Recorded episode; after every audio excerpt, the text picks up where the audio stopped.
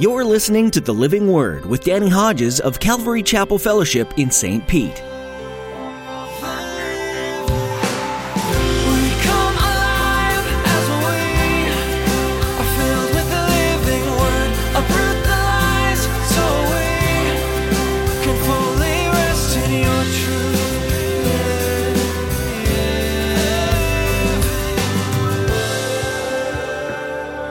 Stephen proclaimed truth openly and fearlessly. It got him killed. Thank God we're not at that point in America.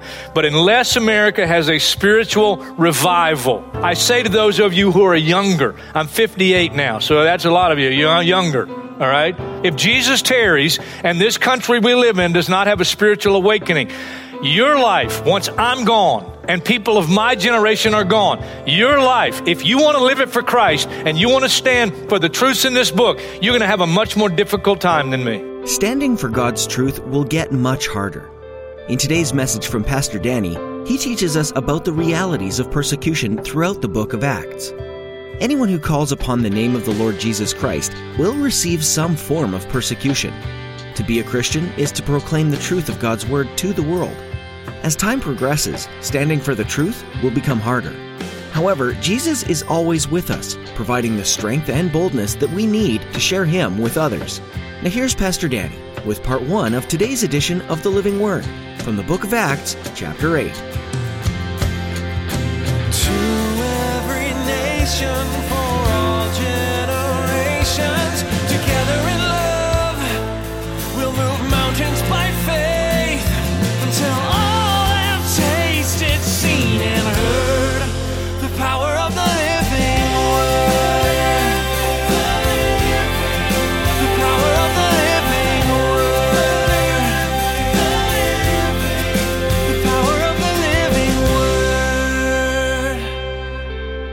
Acts chapter 8. As far as we know, it's the only message he gave. It's certainly the only one we have recorded.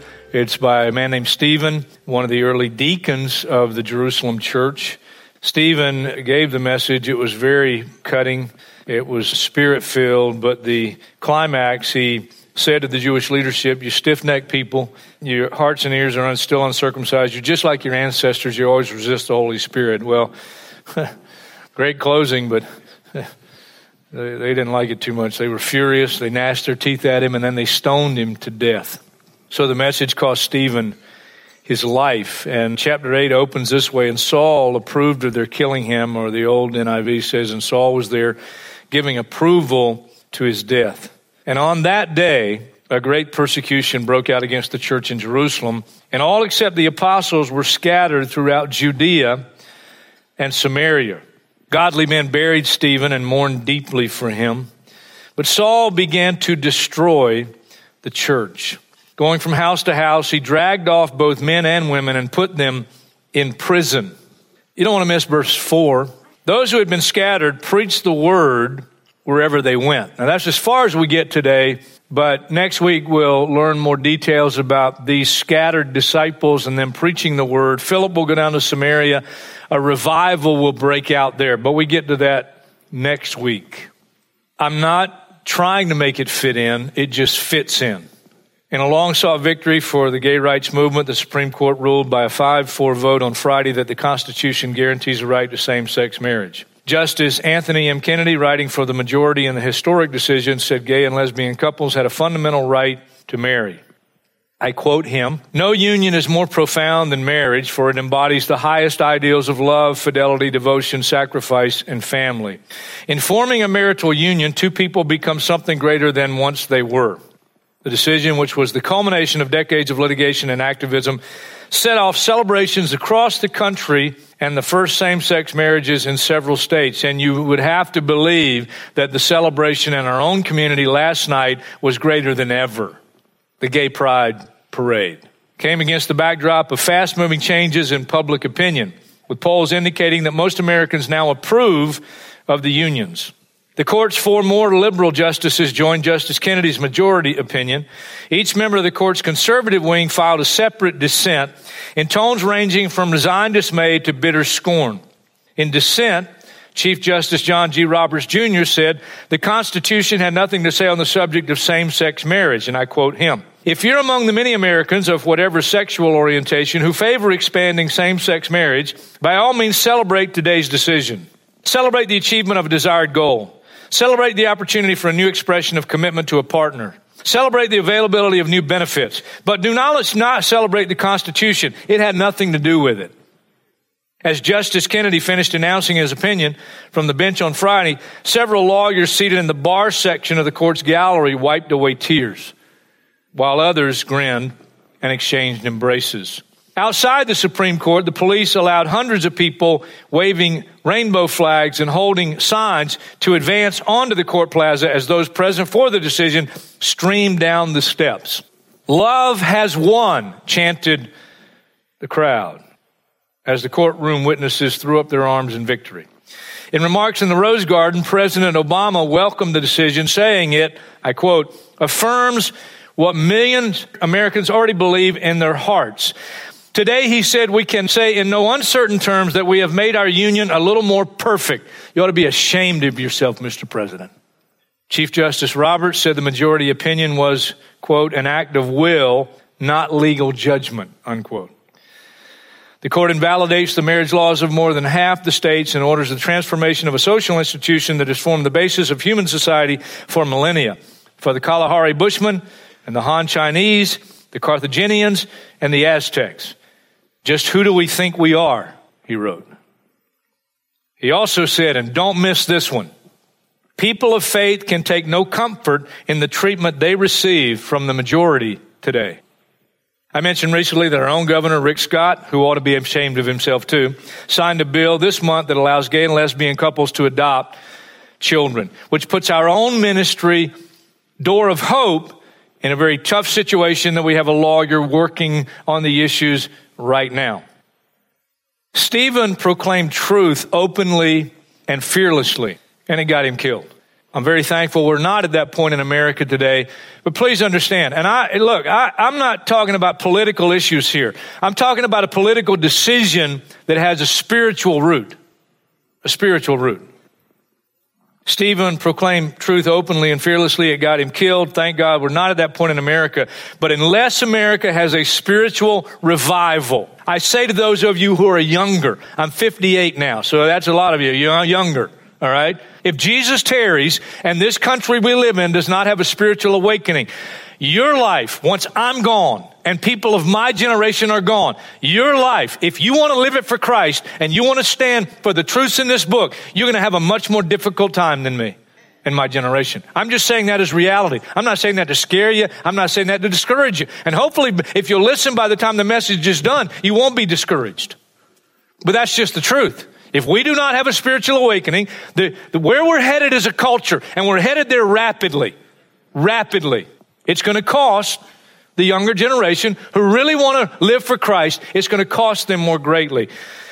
Paul wrote in 2 Timothy 3:12, in fact, everyone who wants to live a godly life in Christ Jesus will be persecuted. Now, I'm not going to get into this, but Leviticus 18:22 says, "Do not have sexual relations with a man as one does with a woman. It's detestable."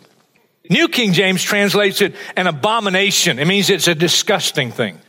And while we're to love all men, and the heterosexuals who are sinning with sexual immorality are, just as sinful as the homosexual community, the only difference in the homosexual community, it's a disgusting thing. It's a perversion. It's a perversion. That's the truth. And so we're talking about last Friday, a political decision in our own country that has spiritual roots. Romans 1 puts it as clearly as anywhere in the Bible it can be put. Romans chapter 1, verse 21. Although they knew God, they neither glorified him as God nor gave thanks to him, but their thinking became futile. Their foolish hearts were darkened. Although they claimed to be wise, they became fools exchanged the glory of the immortal God for images made to look like a mortal human being and birds and animals and reptiles.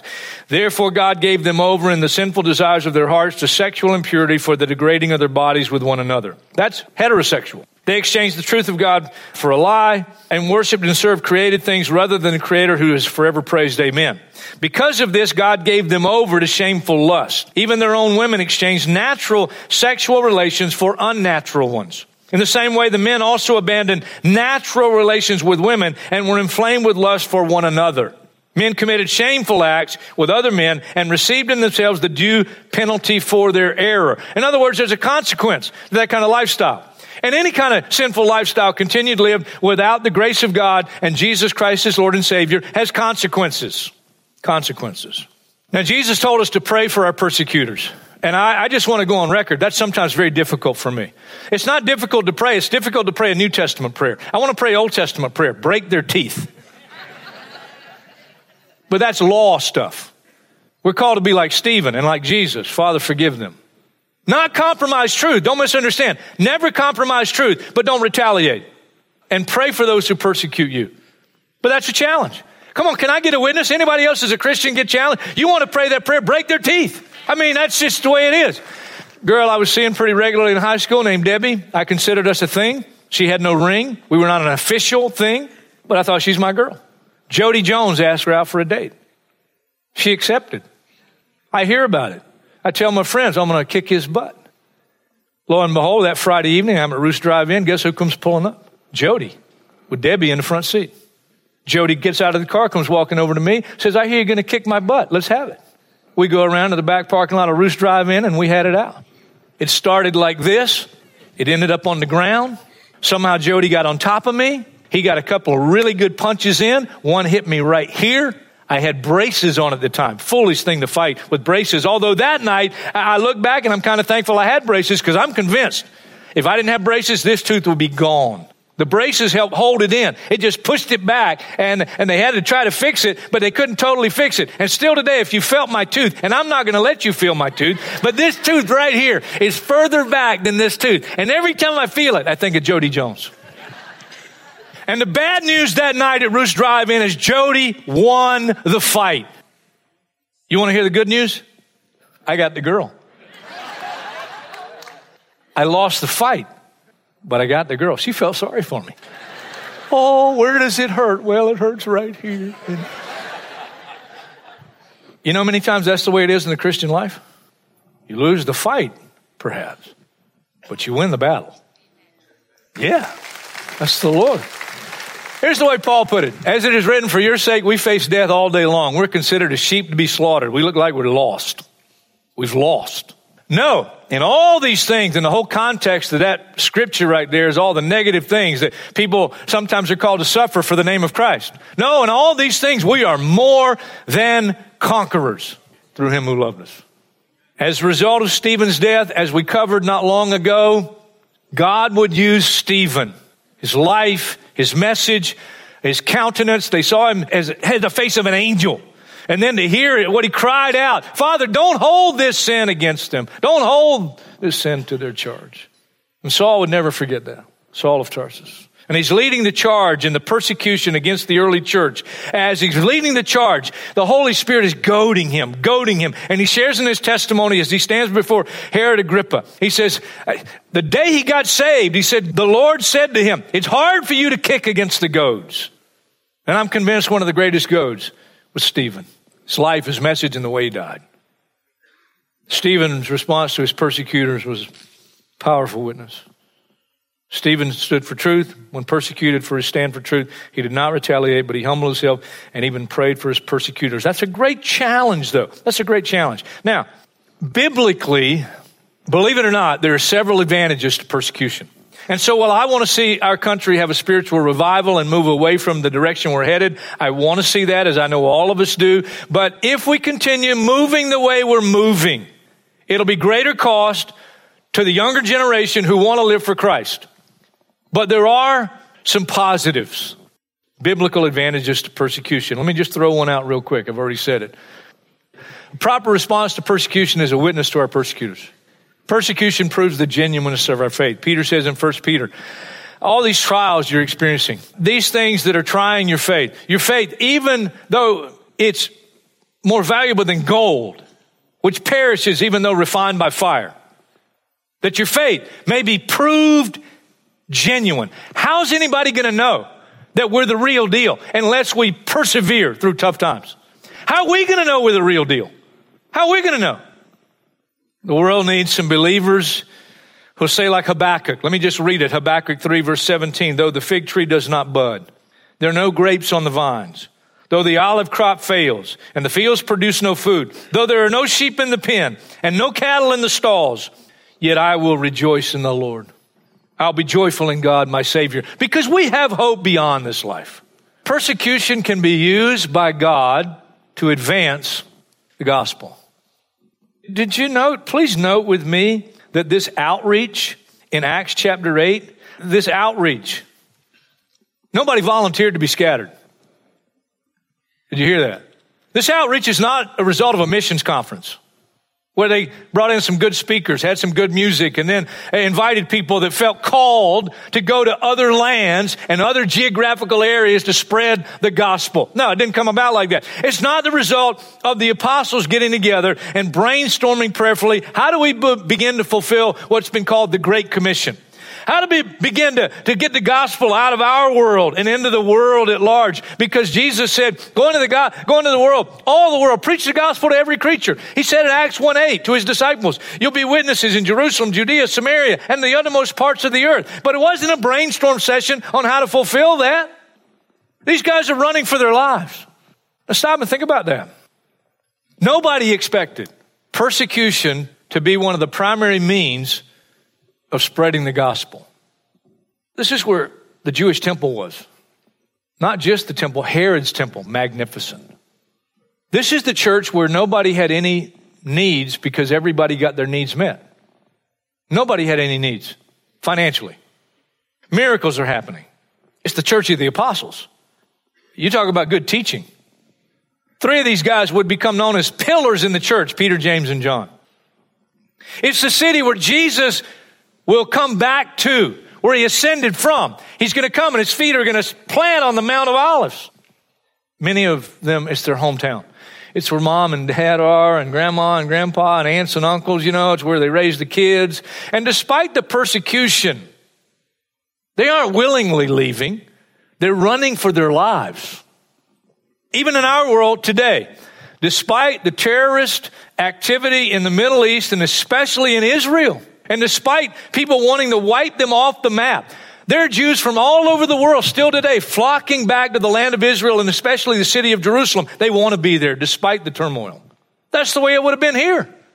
And so in the sovereign plan of God, I thought of it like this. This church, there's no question, this church is on fire. This church is on fire. And here's Saul leading the charge in persecuting the church. And, and here's the church on fire. And every time he hits it with persecution, sparks fly out. And a new work is planted somewhere else. Does hell really think it can win? Paul personally said, I want you to know, brothers, what has happened to me has really served to advance the gospel. Go with me to 1 Timothy chapter 2. 1 Timothy chapter 2. Just a few verses. Verse 1. I urge them, first of all, that petitions, prayers, intercession, and thanksgiving be made for all people, for kings and all those in authority, chief justices, Supreme Court, that we may live peaceful and quiet lives in all godliness and holiness. This is good and pleases God our Savior. Here it is, who wants all people to be saved and to come to a knowledge of the truth. For there's one God, one mediator between God and man the man Christ Jesus. Now, go from 1 Timothy, just flip over easily to 2 Timothy chapter 2 and verse 8. Paul says, Remember Jesus Christ, raised from the dead, descended from David. This is my gospel, for which I am suffering even to the point of being chained like a criminal. But God's word is not chained. Therefore, catch the statement. I endure everything for the sake of the elect, those that would say yes to the gospel message, that they too may obtain the salvation that is in Christ Jesus with eternal glory. God's ultimate purpose for the world, this world of people, is that they might be saved. Therefore, God's ultimate purpose for us is that we might be a witness to a lost and dying world headed for hell. That's the ultimate purpose of God. Now, let me switch gears just a little. Evil is behind any persecution against God's people. Evil. There's evil and there's good. No in between. There's evil and there's good. Evil is behind any persecution against God's people. But have you noticed, if you studied the Bible at all or heard the Bible for, for any length of time, if you know much at all about the stories of the Bible, you know what God does repeatedly? He turns evil into good. I didn't say he makes evil good. I said he turns evil into good. And he loves doing it. I think it's possible every time hell has a plot and a plan, I think the father might just get a grin on his face. Like, you, you really, you really think that's going to work, huh? You really think you're going to win? God loves turning evil into good. He loves it. Here's the famous verse. Now I want you to say it with me. If you don't say it, I'm not sure what the usher will do to you. I'll leave that up to him. Say it with me. Come on now. And we know that in all things, God works for the good of those who love Him, who have been called according to His purpose. And His ultimate purpose is that all men might be saved. But here's the painful part. What God will allow in a believer's life in order to accomplish His ultimate good purpose can be painful and can be, here's the word, perplexing. The great apostle Paul wrote these words We're hard pressed on every side, but not crushed, perplexed, but not in despair, persecuted, not abandoned, struck down, not destroyed. We always carry around in our body the death of Jesus so that the life of Jesus may also be revealed in our body. You know what that word perplexed means? Completely baffled, very puzzled. Stop and think about the cross for a minute. Pilate said to Jesus, don't you know I have the power to crucify you or to set you free? You know what Jesus said? You would have no power over me if it were not given to you, granted to you by heaven. The story of Job, one of the most mysterious stories to me in some ways still. It was God that questioned Satan there in Job chapter 1. Where have you been? I've been roaming throughout the earth. What's he doing? We know he's looking for someone to devour. Now, he's not looking to devour unbelievers, he's already got them. He's looking to devour believers. And God said back to Satan, Have you considered my servant Job? He's blameless and upright. You know what Satan said in response? Job 1, verse 10. Have you not put a hedge around him and his household and everything he has? In other words, you could string it out and say, Satan is saying, Of course I've considered Job. I've been wanting to get at Job for years. But you put a hedge around him. If you know Jesus Christ is your Lord and Savior, there's a hedge of protection around you and Satan cannot touch you.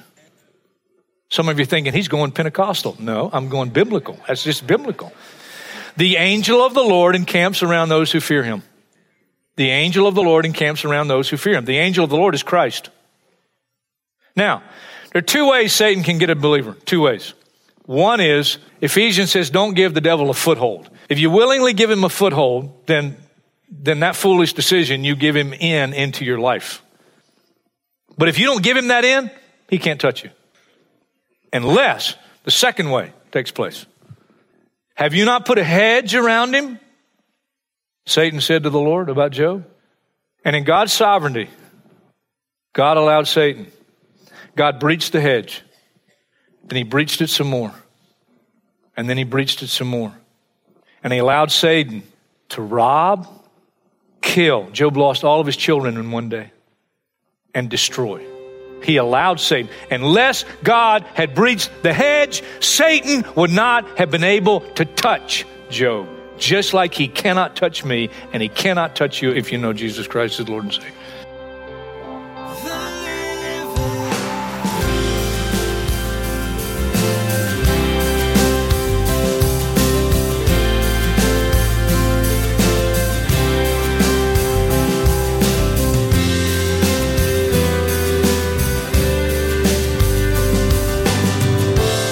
Being a part of a church community is a theme we see in the book of Acts. It's important to surround yourself with people who are actively seeking Jesus in their everyday life, people who can encourage you and support you in your own walk of faith. You, in turn, get the opportunity to share your gifts and talents with your church family. If you haven't yet found a church in your area, we encourage you to find one soon. Are you in the St. Petersburg area? We'd love to have you join us at Calvary Chapel Fellowship.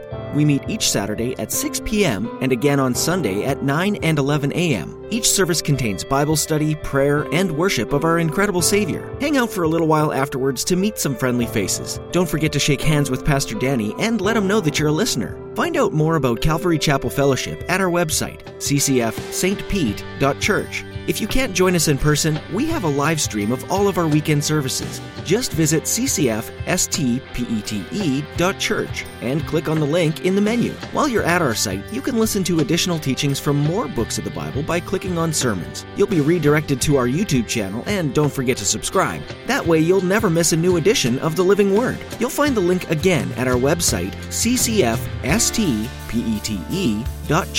That's all we have time for today on the Living Word. May God bless you as you continue to seek Him in your personal life and in your community. Join us again next time for another edition of the Living Word.